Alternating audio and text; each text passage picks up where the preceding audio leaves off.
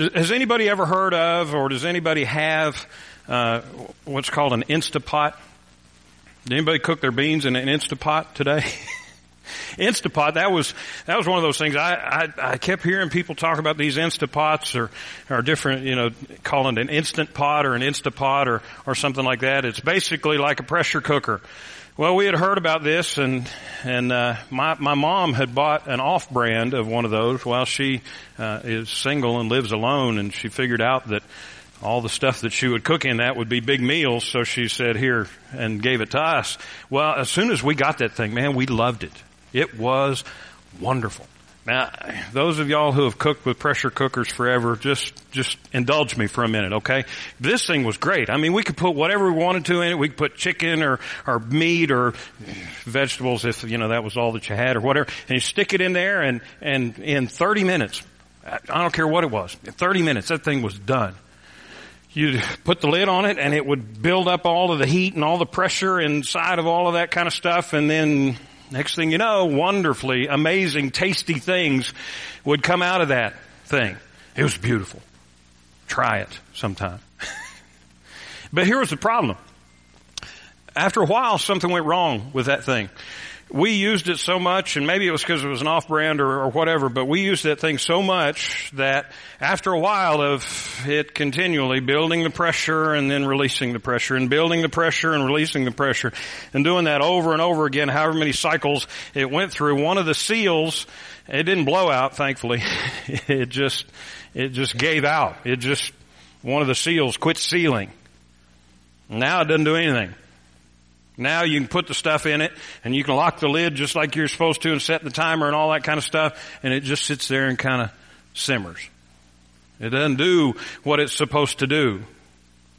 It heats up just fine, but it no longer accomplishes the work that it was built to do. In other words, that poor thing, we had used it and abused it so much that that poor thing absolutely burned itself out. Quit working. The fact is, whether we're talking about a pressure cooker or whether we're talking about a human being, heat and pressure are, are necessary things in life. They're, they can be good things. If you think about it, if you never had pressure in your life, probably wouldn't get much accomplished, would you? I, I know that in my life, if I didn't have pressure or sometimes a little bit of heat, I wouldn't get much accomplished. I think that's why God gives us spouses. Miranda's not in here, is she? Praise God, Miranda's in children's church. Some one of y'all is going to tell her I said that, aren't you? but seriously, I think that's why God gives us spouses. I think that's why God gives us bosses, and sometimes that's why God gives us preachers and teachers. That's why we have watches and calendars and appointments and schedules and all of those kinds of things and deadlines and goals and inspections and grades. That's why we have all of those things to kind of keep the temperature turned up just a little bit and give us enough pressure that will do the things that we're supposed to do. I think all of us need some pressure, need some heat to motivate us and to drive us and to spur us on. But the problem comes in when that heat or when that pressure becomes too prolonged or too intense for us to handle. And when that happens, when the pressure gets too much or too intense or lasts too long, then we run the risk of burning out. It's like what happened when we overused our pressure cooker. When, when you run the risk of burning out, burnout might cause you to lose your fire and lose your desire and lose your drive and just sit there and stew. You ever known anybody like that? Now here's the other extreme. The other extreme is even worse, I think, and that's when the pressure builds to such a point that you, you explode. You remember the Boston Marathon bombings a couple years ago? You remember what those bombs were made out of?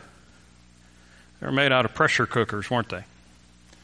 But what happened with those pressure cookers was they put explosives inside of those that would, that would cause way too much pressure than those things could handle. And when it caused way too much pressure for them to handle, it caused them to explode and it would send shrapnel all throughout the people who were around those pressure cookers. There are all kinds of things that can cause pressure in your life.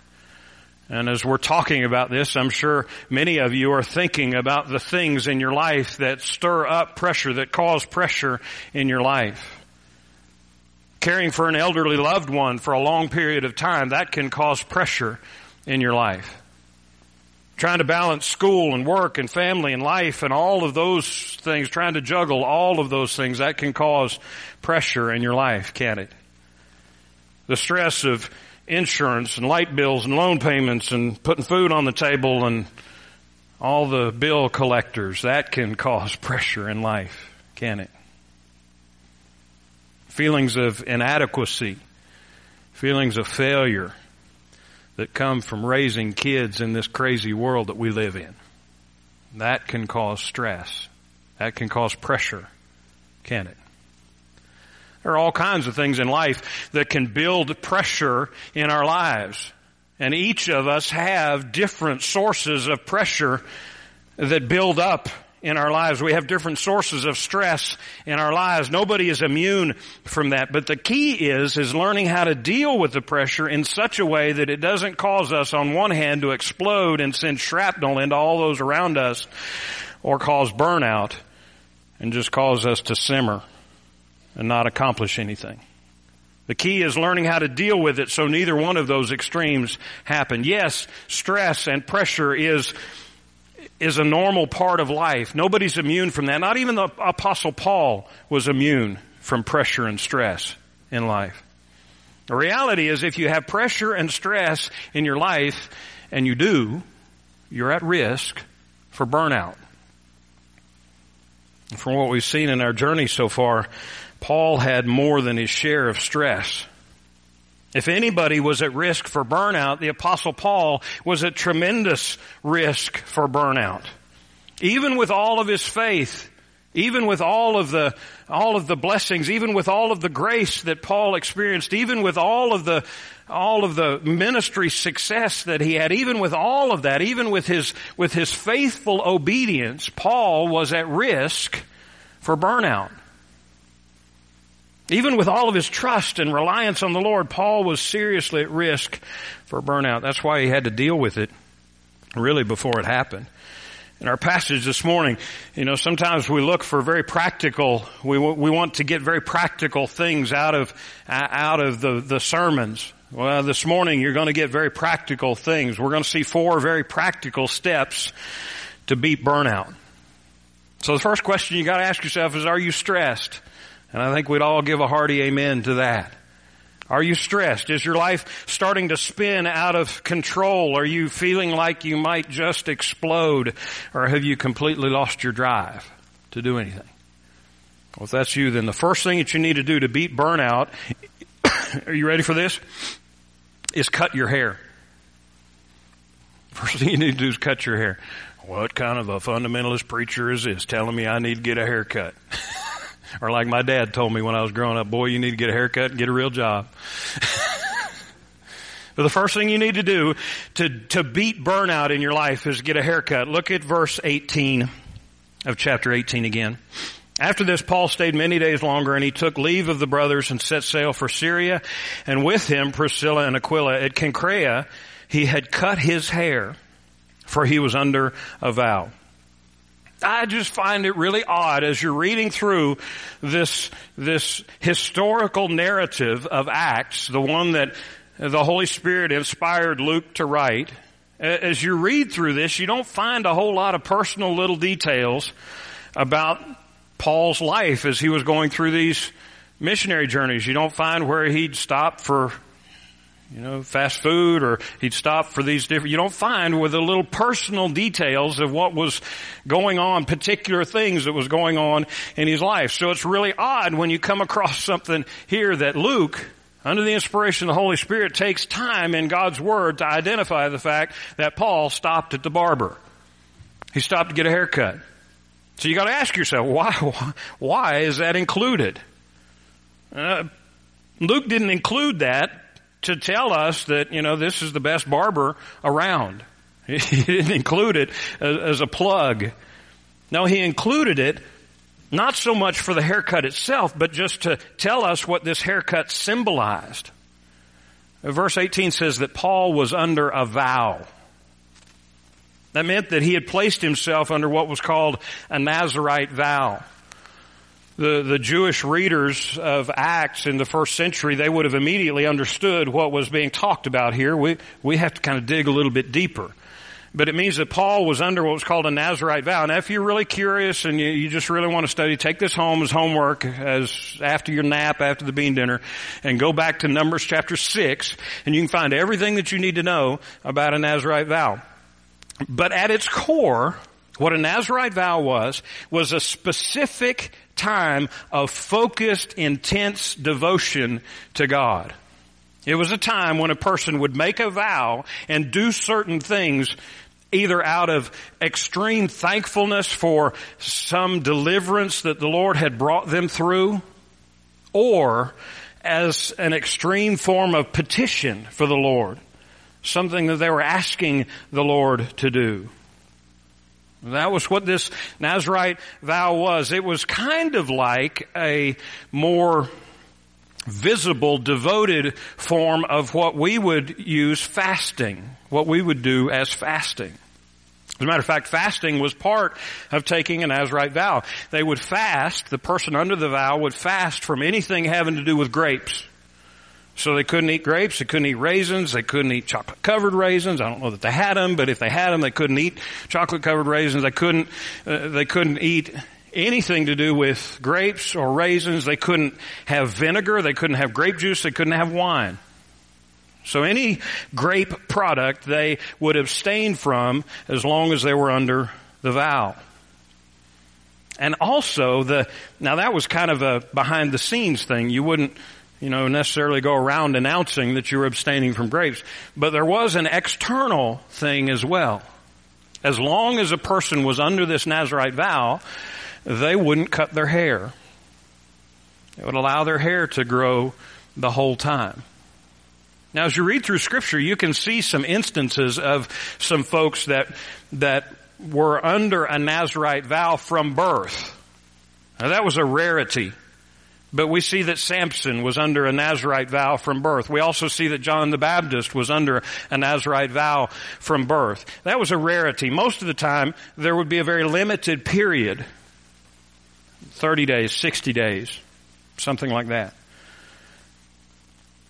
They were supposed to keep that vow for however long that they had committed to make that vow.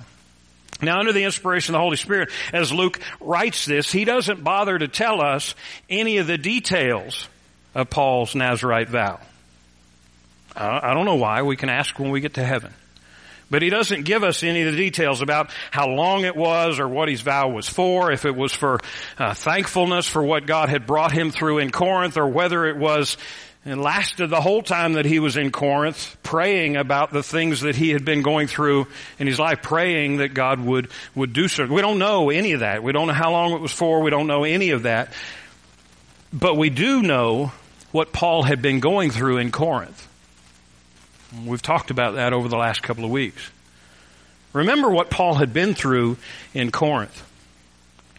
His letter to 1 Corinthians says that when he came to Corinth, he came to them in fear and weakness and trembling. He had experienced things that he hadn't experienced up to this point in his, in, in his ministry. When he got to Corinth, he was friendless, he was homeless, he was broke, he was alone, he was discouraged to the point that he was in weakness and fear and trembling.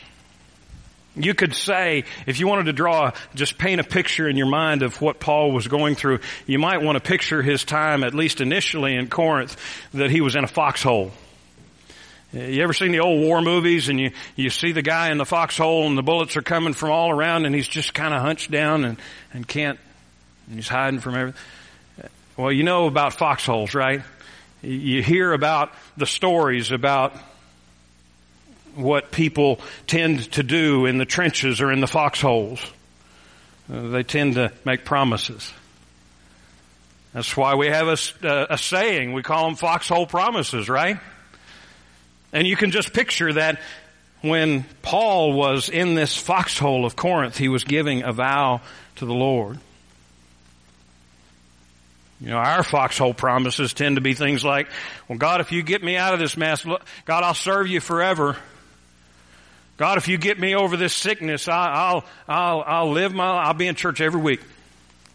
Lord, if you get me out of these financial problems, Lord, I, will I'll tithe. Right? Oh, none of you have ever made those foxhole promises, have you?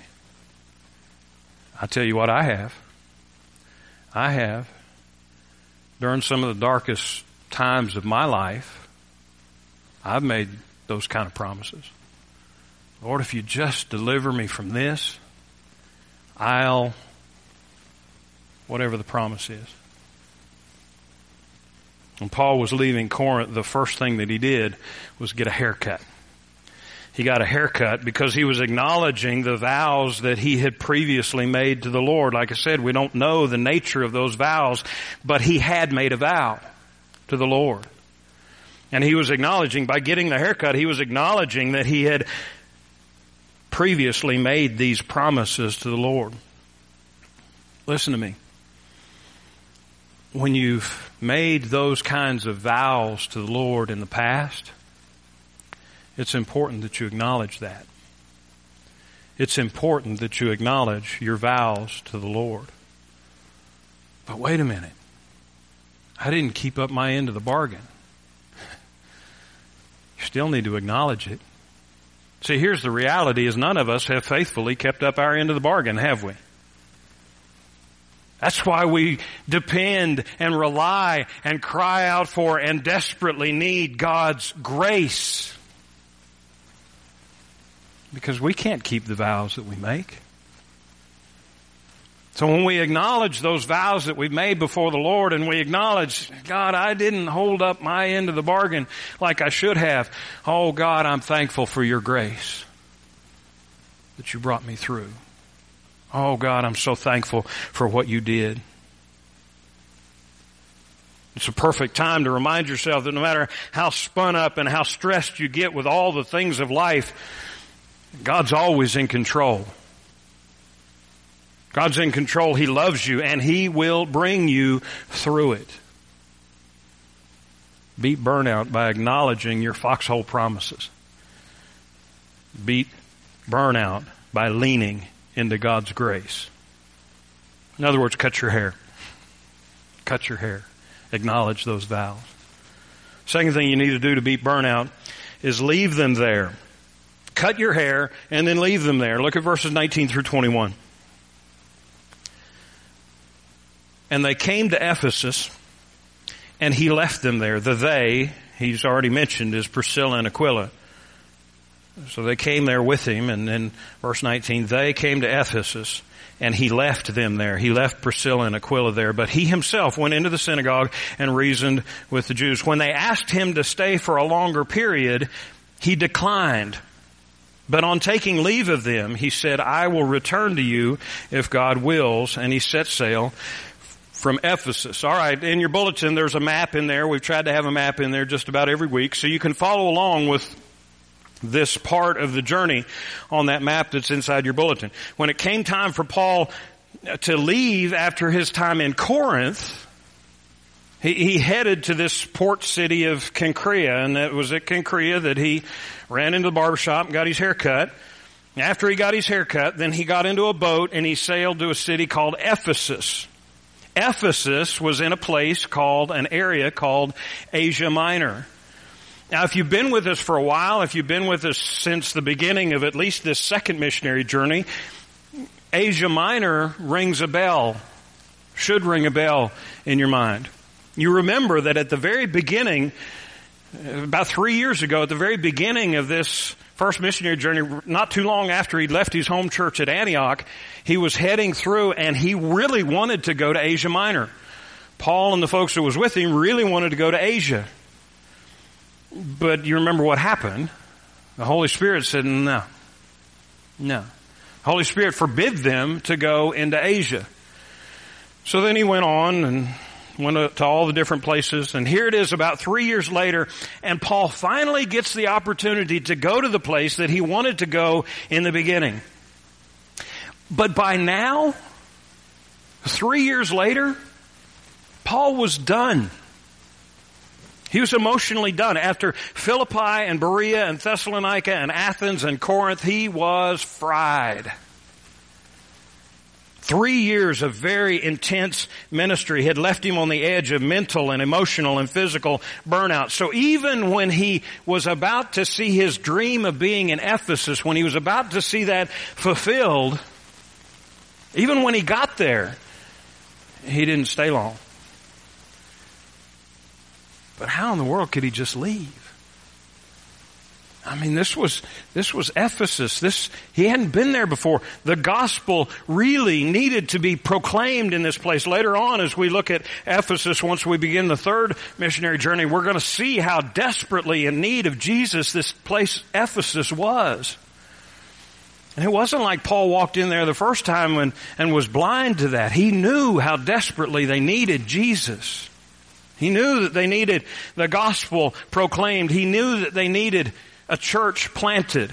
And Paul was called to proclaim the gospel and plant churches. Ephesus needed exactly what Paul was called to do, so he left. He left. How in the world could he do that? The only way he could do that is because he trusted the work to others. Silas and Timothy weren't with him, but Priscilla and Aquila were.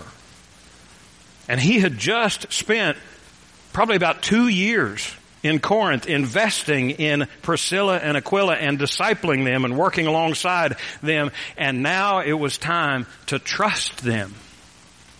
To trust them to do the work.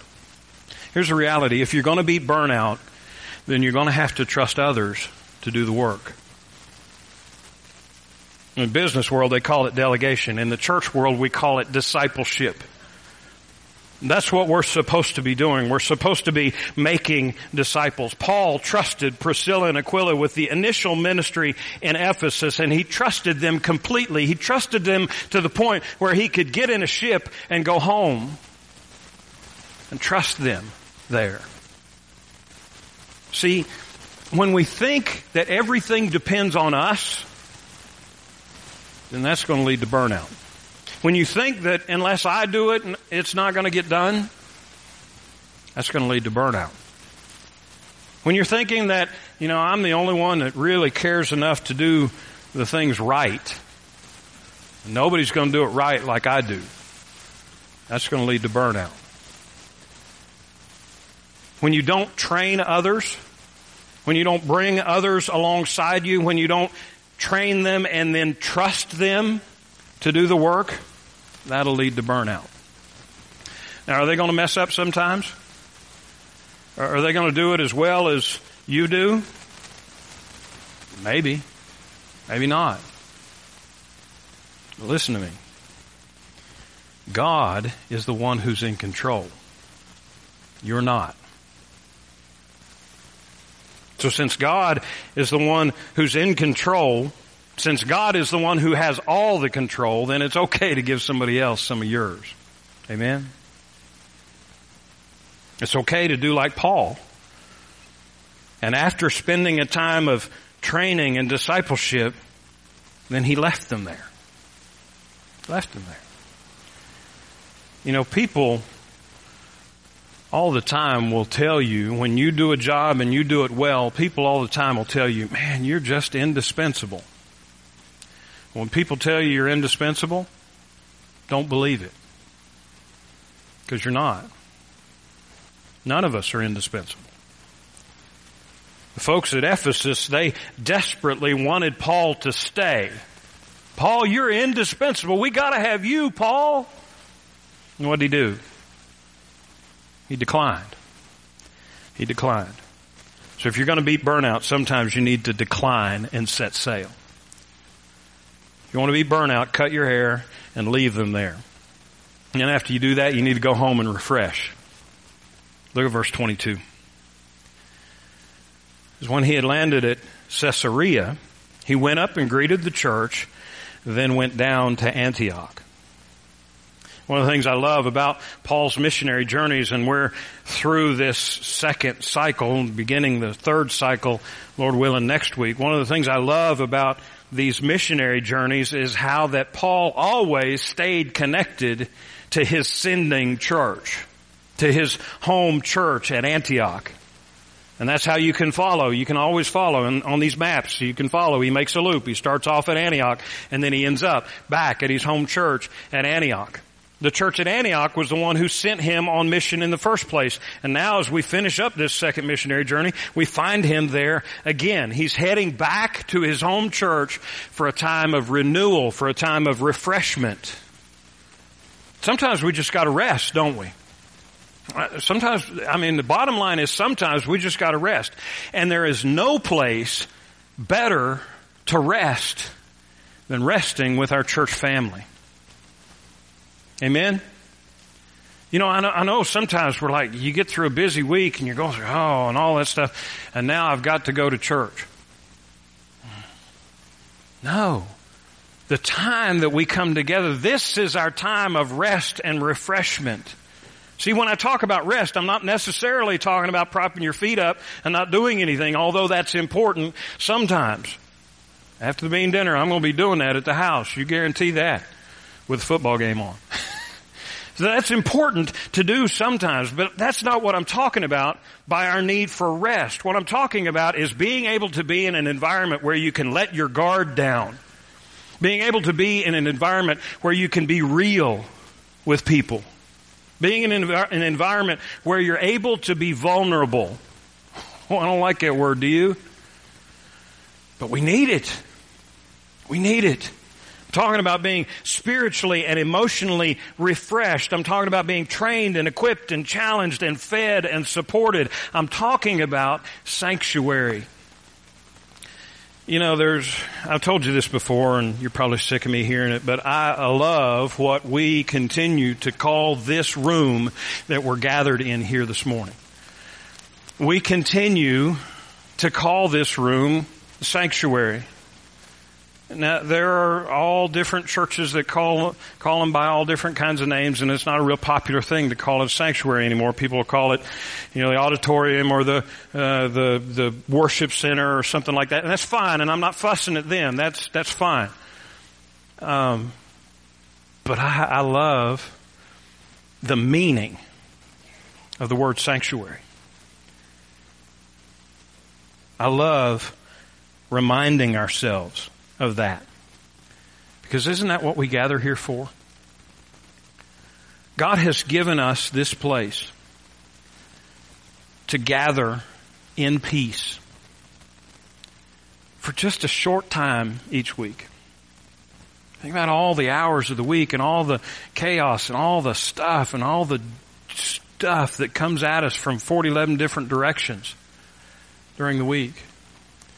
And God gives us this place where we can sit peacefully. All the craziness of this world, all the craziness of our lives, and all the stress, and all the stuff, all the junk is left outside the door for just a precious few moments each week. All the things that threaten to burn us out are left outside those doors. In here, we have peace. In here, we have peace to love each other well. In here, we have peace to be refreshed by the singing, by, by the singing. Refreshed by being able to see, sing, Lord, I need you. Every hour I need you refreshed by hearing the word proclaimed, refreshed by seeing the demonstration of the gospel, being refreshed by that. Peace to preach and pray and sing and serve and give and go. As a believer, when you join this church, we covenant with each other as a family. That means that when you're here, you're home. You're home. If you want to have a hope of beating burnout. You need to come home at every opportunity and be refreshed. But here's the reality. The thing about coming home is you can't stay here forever. Because if you stay here forever, you're not going to burn out, but you'll rust out.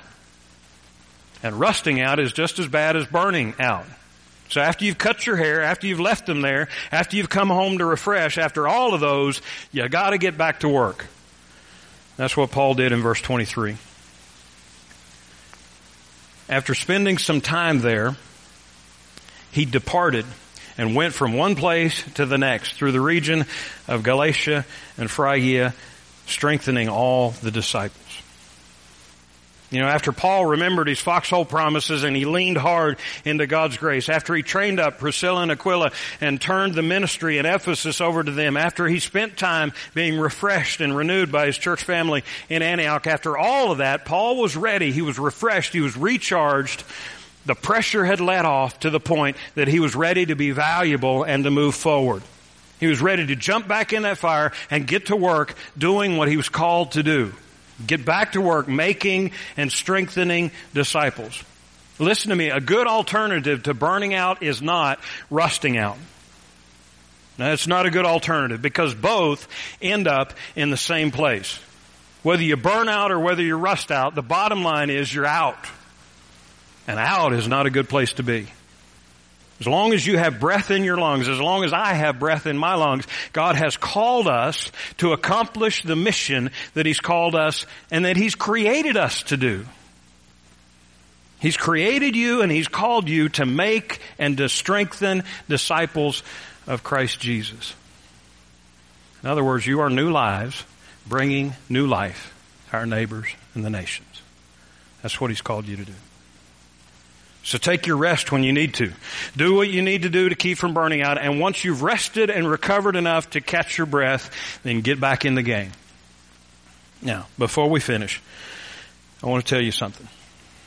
This has been a very practical sermon. This has been like, you know, a how-to list. Here's four things. Bam, bam, bam, bam. Just check them off, right? Check them off and we're not going to suffer burnout. Uh, there's no doubt that that's true, but it's also dangerous. Anytime that we walk away from a message thinking that we have a checklist to accomplish the thing, the things that we need to do to do X, it can be a dangerous thing. If you take these four steps and you try to apply them in isolation, if you try to apply them in your own strength, then all that you're going to do is, look, I've got 40, 11 different things in my life that are giving me stress, and now the preacher gave me four more things. It's just going to add to the stress that you already have. Because here's the reality. You can't fix your burnout by yourself. You can't fix your stress by yourself. You can't fix your pressure and your anxiety by yourself. That's exactly what the Pharisees were trying to do in Jesus' day with how they treated the Sabbath.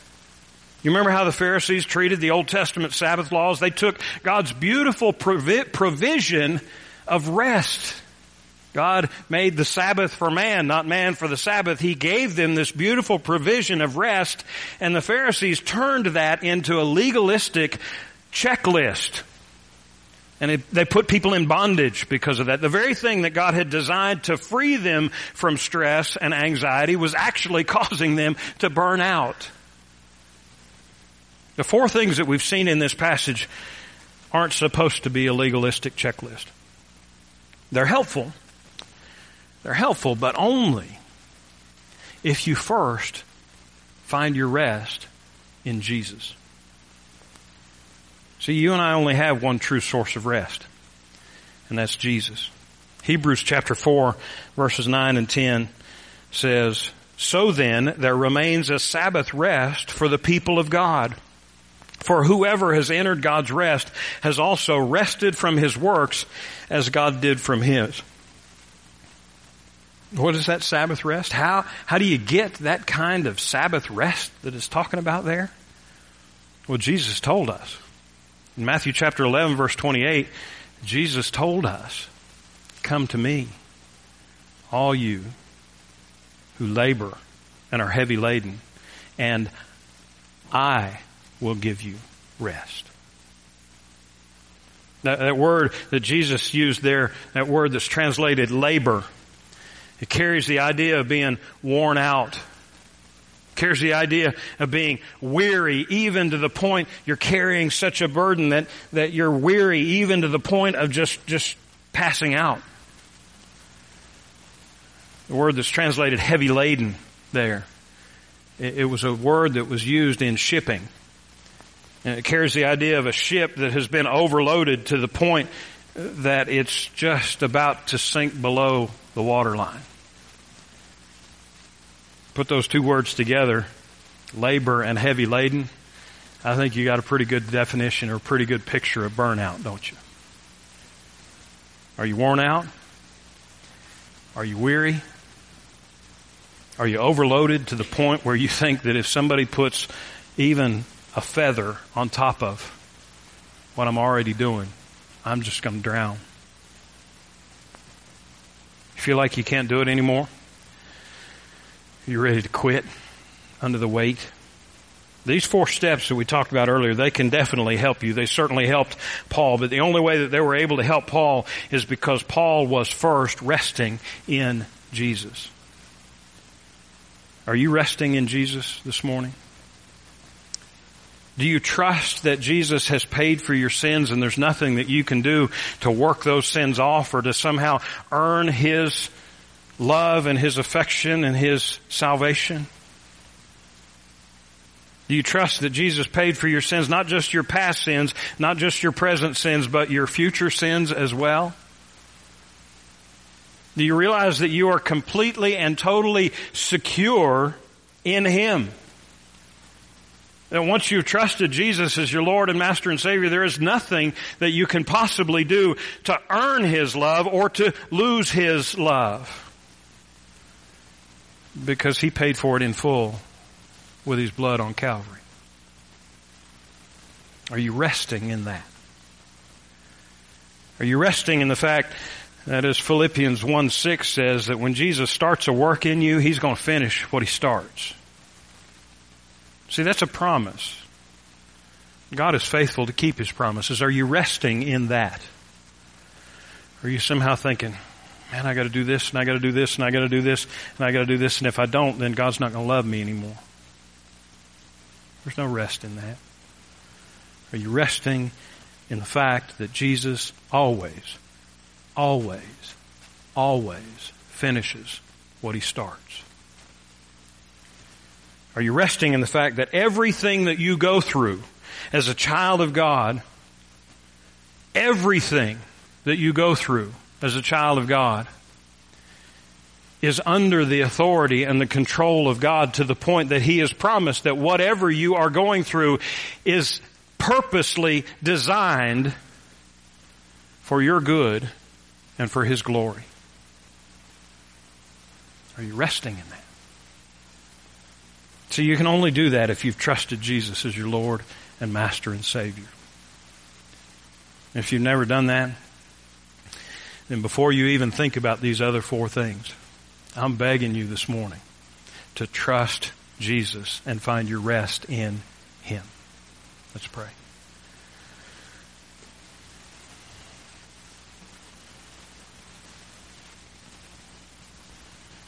Father, it's so easy for us to get caught up in all the um, chaos and anxiety and strife and, and busyness and all of those things, and it's so easy for us to just bounce around this world frazzled continually. Lord, our schedules seem to be so uh, so packed with activities and uh, things that that even seem like necessities. Father, it's so easy to get so packed up in that uh, that we forget that you have given us rest. So, Lord, I first I want to thank you for this, these little moments that you give us, these little moments of sanctuary that you give us, gathered. Uh, singing and worship, gathered worshiping around your word, Father, we so desperately need that, and I, I thank you so much for providing that for us. Father, help us to never forget or to get so messed up in our head that we think that we're too busy to take advantage of the rest that you've provided for us. So Father, I want to thank you for that. I want to thank you most of all for the rest that you've given us in Jesus. Resting from trying to save ourselves by our works. Resting from trying to somehow have enough righteousness to earn our way to you. Resting in the fact that when you save us, you'll never let us go. Now, Father, if there's one here this morning who's not experienced that rest in Christ, Lord, I'd ask that today would be the day of their salvation. Father, that that they would bow before you as King and Master and Lord of all. Bow before you as completely in control of all. And submit to you as their Sabbath rest. Now, Father, if there's any here who have trusted Jesus as Lord and Master and Savior, but are living in disobedience, who are running from you, who are trusting in their own works or who are outside of a covenant relationship in a, in a local body of believers. Lord, I'd ask that you would, that your Spirit would show them right now. Show them the direction that they need to go. Father, as your Spirit shows them, I'd ask that you wouldn't leave them alone until they uh, submit to your will. Father, for the rest of us, oh, Father, may we find our rest in you.